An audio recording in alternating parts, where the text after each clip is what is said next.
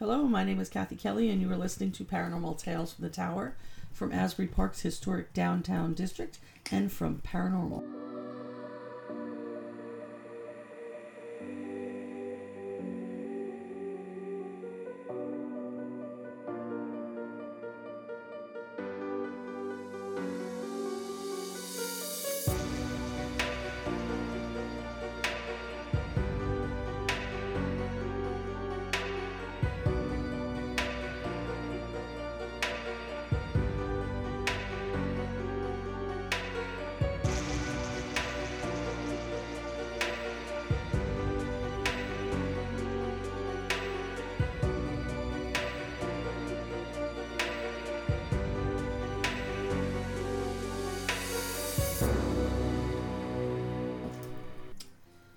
So it is almost Christmas. And of course, that means that there's a whole other bunch of holidays that are happening around the same time. And we have our traditional, um, our traditional fight over whether or not it is exclusionary to use the phrase "Happy Holidays" in place of say something more specific like "Happy Hanukkah" or uh, "Merry Christmas." So let me get it the way. Happy anything you celebrate. Happy day. Happy Tuesday, happy Wednesday, happy Thursday, happy whatever. If you choose to wish me happiness, I accept it and I'm grateful for it. Um, so that's out of the way. And also Merry Christmas and Happy Hanukkah and Happy Kwanzaa and um, everything that's specific and unique to you as well. Um, so, okay. Uh, it's been a really weird week at Paranormal. Um, we have been coming down from our Krampus uh, festival, which means that we've been kind of pulling everything together. And uh, it was a weird one this year. It was the biggest, definitely the biggest turnout we've had as far as people who attend to see the Krampuses. Not the biggest turnout we've had for Krampuses, but hopefully we can come up with some things that will make that different next year. Lots of weird stuff happened, guys. Um, we coincided this year with SantaCon. Let me tell you what I think about SantaCon. I'm not going to hold back. I think it's an absolute disgusting scourge on the city. And I think I get it. You're 22, you're 23, you're 25, you're 26, you're 44, you're 94, whatever you are. I get it. You want to have a good time. And I get it that just having a few drinks does not mean that you're a bad person. It doesn't. But defecating in the street and screaming at the top of your lungs and having fights and causing trouble does mean that you're being a bad person at that time. That that one gets cover. They create something um, that is produced that has a, a lightning rod person that's going to take the hit for everybody else, and they put it on another day, and they sell tickets to that. Okay, so we had SantaCon on September 7th that was produced by the original SantaCon people. Um, and it's essentially they send out word everybody's going to get together in Asbury Park and Hoboken in San Francisco in California, you know, in, in every place, wherever it's going to be. Um, and we're all going to get together and we're all going to act like idiots and get drunk and go from place to place dressed like elves and Santas and unicorns and whatever the hell else we want to dress as. Um, and we're going to do this um, and we're just going to have a good time. That's what we're going to do. And we don't care um, what it does to the city or the businesses or anything like that. We're going to act like idiots. And because nobody is stepping up and saying, I'm the person that's organizing this, nobody's responsible, right? I mean, that's how it works, right? You can go out and you can do whatever you want. As long as you don't say you're responsible, you don't have to be responsible. Yeah, sure, that's how it is. Um, and then what we're going to do is we're going to announce another date a week later for the you know for the people who don't really understand what SantaCon is, and we're going to sell tickets to that. And then there's going to be this big loud oh oh you can't sell tickets to SantaCon. Meanwhile, it's already happened. But everybody else can step in a week later and shut it down, um, and that's what happened. And so on September seventh, the event uh, that was our event, which is a Krampus Asbury Park, took place at the same time that Santa Run, which is this awesome. Uh, I don't know if it's a 5K or whatever, but it's really great uh, thing. The people there are awesome. Um, and SantaCon took place on the same day. And what the upshot of that was that because my event was the only event that was organized and permitted and, you know, public and I guess obvious, um, we had a lot of police officers that were spending a lot of time um, and attention at our place um, in a kind of intimidating way. I don't think they intended to be intimidating, but I don't think they understood who we were. Um, and I think that they thought that we were SantaCon or something like that. But eventually, what happened was uh, they came over three or four times. They spent a couple hours there. My event usually has families in it, and there's no drinking, at least not during the daytime. Um, and so I don't know what they thought we were doing, but they stood around, you know, flexing muscles and making people uncomfortable. And again, I'm not blaming the cops. I'm just saying that that's what happened. Um, and then ultimately, when we did our walk, um, they stopped me and they essentially told me that they were shutting us down halfway on our walk to the park. Um, and I had about a, I don't know, I don't, listen, maybe there were a couple people behind me. Maybe there were a couple hundred people. I don't know. There were people leaving restaurants to join the walk. We had a lot of people this year. Um, we were on the sidewalks. We were not taking up the whole sidewalk. It was 4:30 in the afternoon. The sun had not even gone down yet. I did have a bullhorn. Those of you who've met me know I don't need a bullhorn to make noise, which is essentially what I told the police officer. And we went and we went to the park. We finished up. We had a great time. Um, I had fully intended for this to be my last Krampus because it's a lot of work and there's a lot of people who commit to volunteering who who you know life interferes and intercedes and they're not able to do it and and it it costs a ton of money and you know at the end of every one of them I'm frustrated but I was so pissed off this year that they, after five years of doing this, that they really made it difficult and tried to shut us down. That I was like, oh no, next year we're going to go big with it. So next year we are going to go big with it. And that means I'm going to be calling on all of you, all five or six of you, or however many there are. I actually think there's about 120 of you out there listening to the podcast. Although you're incredibly quiet and you don't really give a lot of feedback, um, I'm going to call on you and I'm going to expect you to come out and help um, and I'll find you. There's really literally no way for me to find you, so don't worry about that. So anyway, you know, we're finally putting everything away, and we finally have all of our Krampus stuff in bins, and it's going into storage, and it's blah blah blah blah blah blah.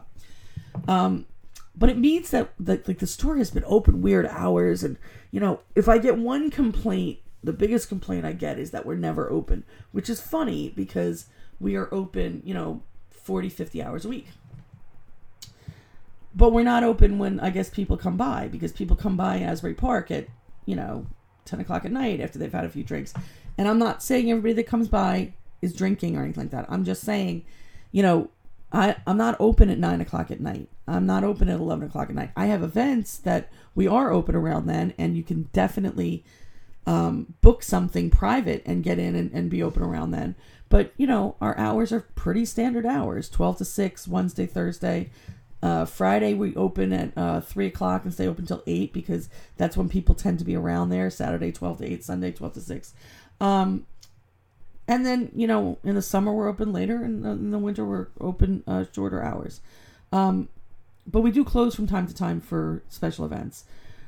But this week, because we were putting everything away, the door was closed, but we were there, and you know, we were opening and closing based on you know whether or not we were upstairs or downstairs or whatever. But I digress. Um, the point is, is that I have spent a ton of time in paranormal the last six weeks, um, all hours of the day and night. In fact, I was there until four o'clock in the morning yesterday, and a lot of that is just getting ready, um, getting finished with Krampus to start to get ready for the Jersey Devil Festival, and also because we've launched this new line of products that are based on um, based on us as opposed to just based on the paranormal in general. And what I mean is we have a series of candles. It's called the Paranormal Museum Collection. And these are handcrafted, and, and I mean, they're handcrafted by me. I am literally making these in the tower um, because they are tied to the artifacts that we have in our museum. And these artifacts are really um, they're really personal and, and important to me. And I picked five or six of them that I thought were the most reflective of the collection that we have. And they're really special. And so the scents are associated with what I think the activity around the artifacts are, um, but also the story of the artifact is on the candle itself. So if you're out in California and you can't get to the Paranormal Museum, um, you can get a piece of it brought to you, something that's sensory, something that well that not only will you know the story, but you'll kind of get a vibe for how it feels to be in the paranormal museum. Now, I have been I've had my artifacts, some of them I've had for 30 or 40 years, but I've had my collection for a very long time.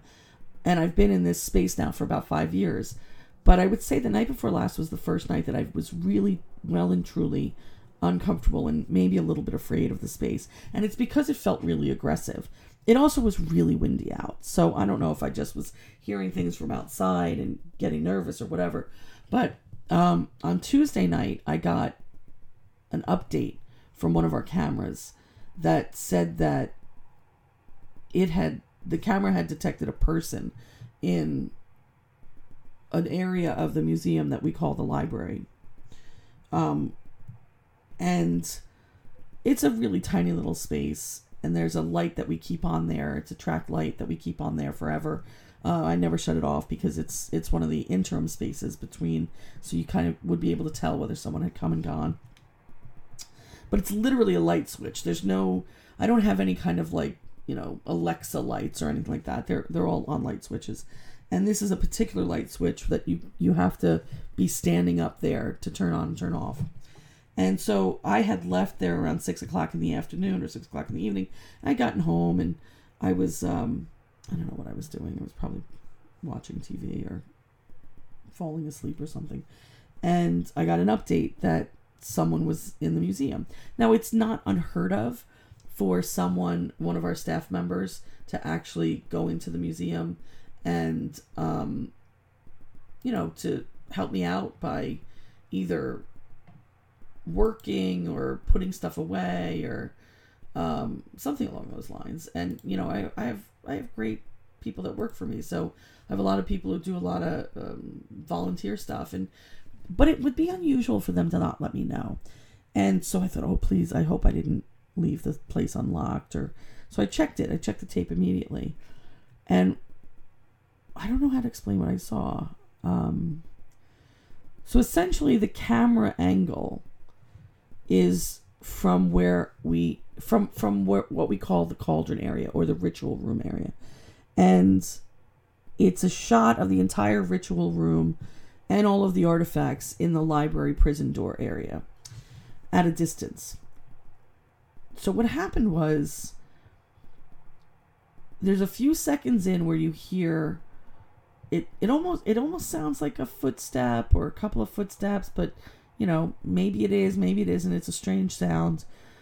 And then the light switches off, and the camera focuses on an area that is in the library area where we've gotten a lot of SLS hits in the past and a lot of EMF hits in the past. Um, and it almost seems like a very, um, almost like a heat signature or, or some kind of a soft lens, although the rest of the the lens um, stays in focus, seems to be moving into the library area. And then there is this globe that's on the desk. And there appears to be a kind of a dark shadow. I don't want to overstate this by sounding it, it doesn't look humanoid, it doesn't look anything like that. It just seems to be a darkening of, of the space around the globe. And then the globe appears to move. And then the light switches back on, and everything goes back to normal. It was weird. It was weird enough that I looked at it about a hundred times and that I blew it up and I put it on my 85 inch television.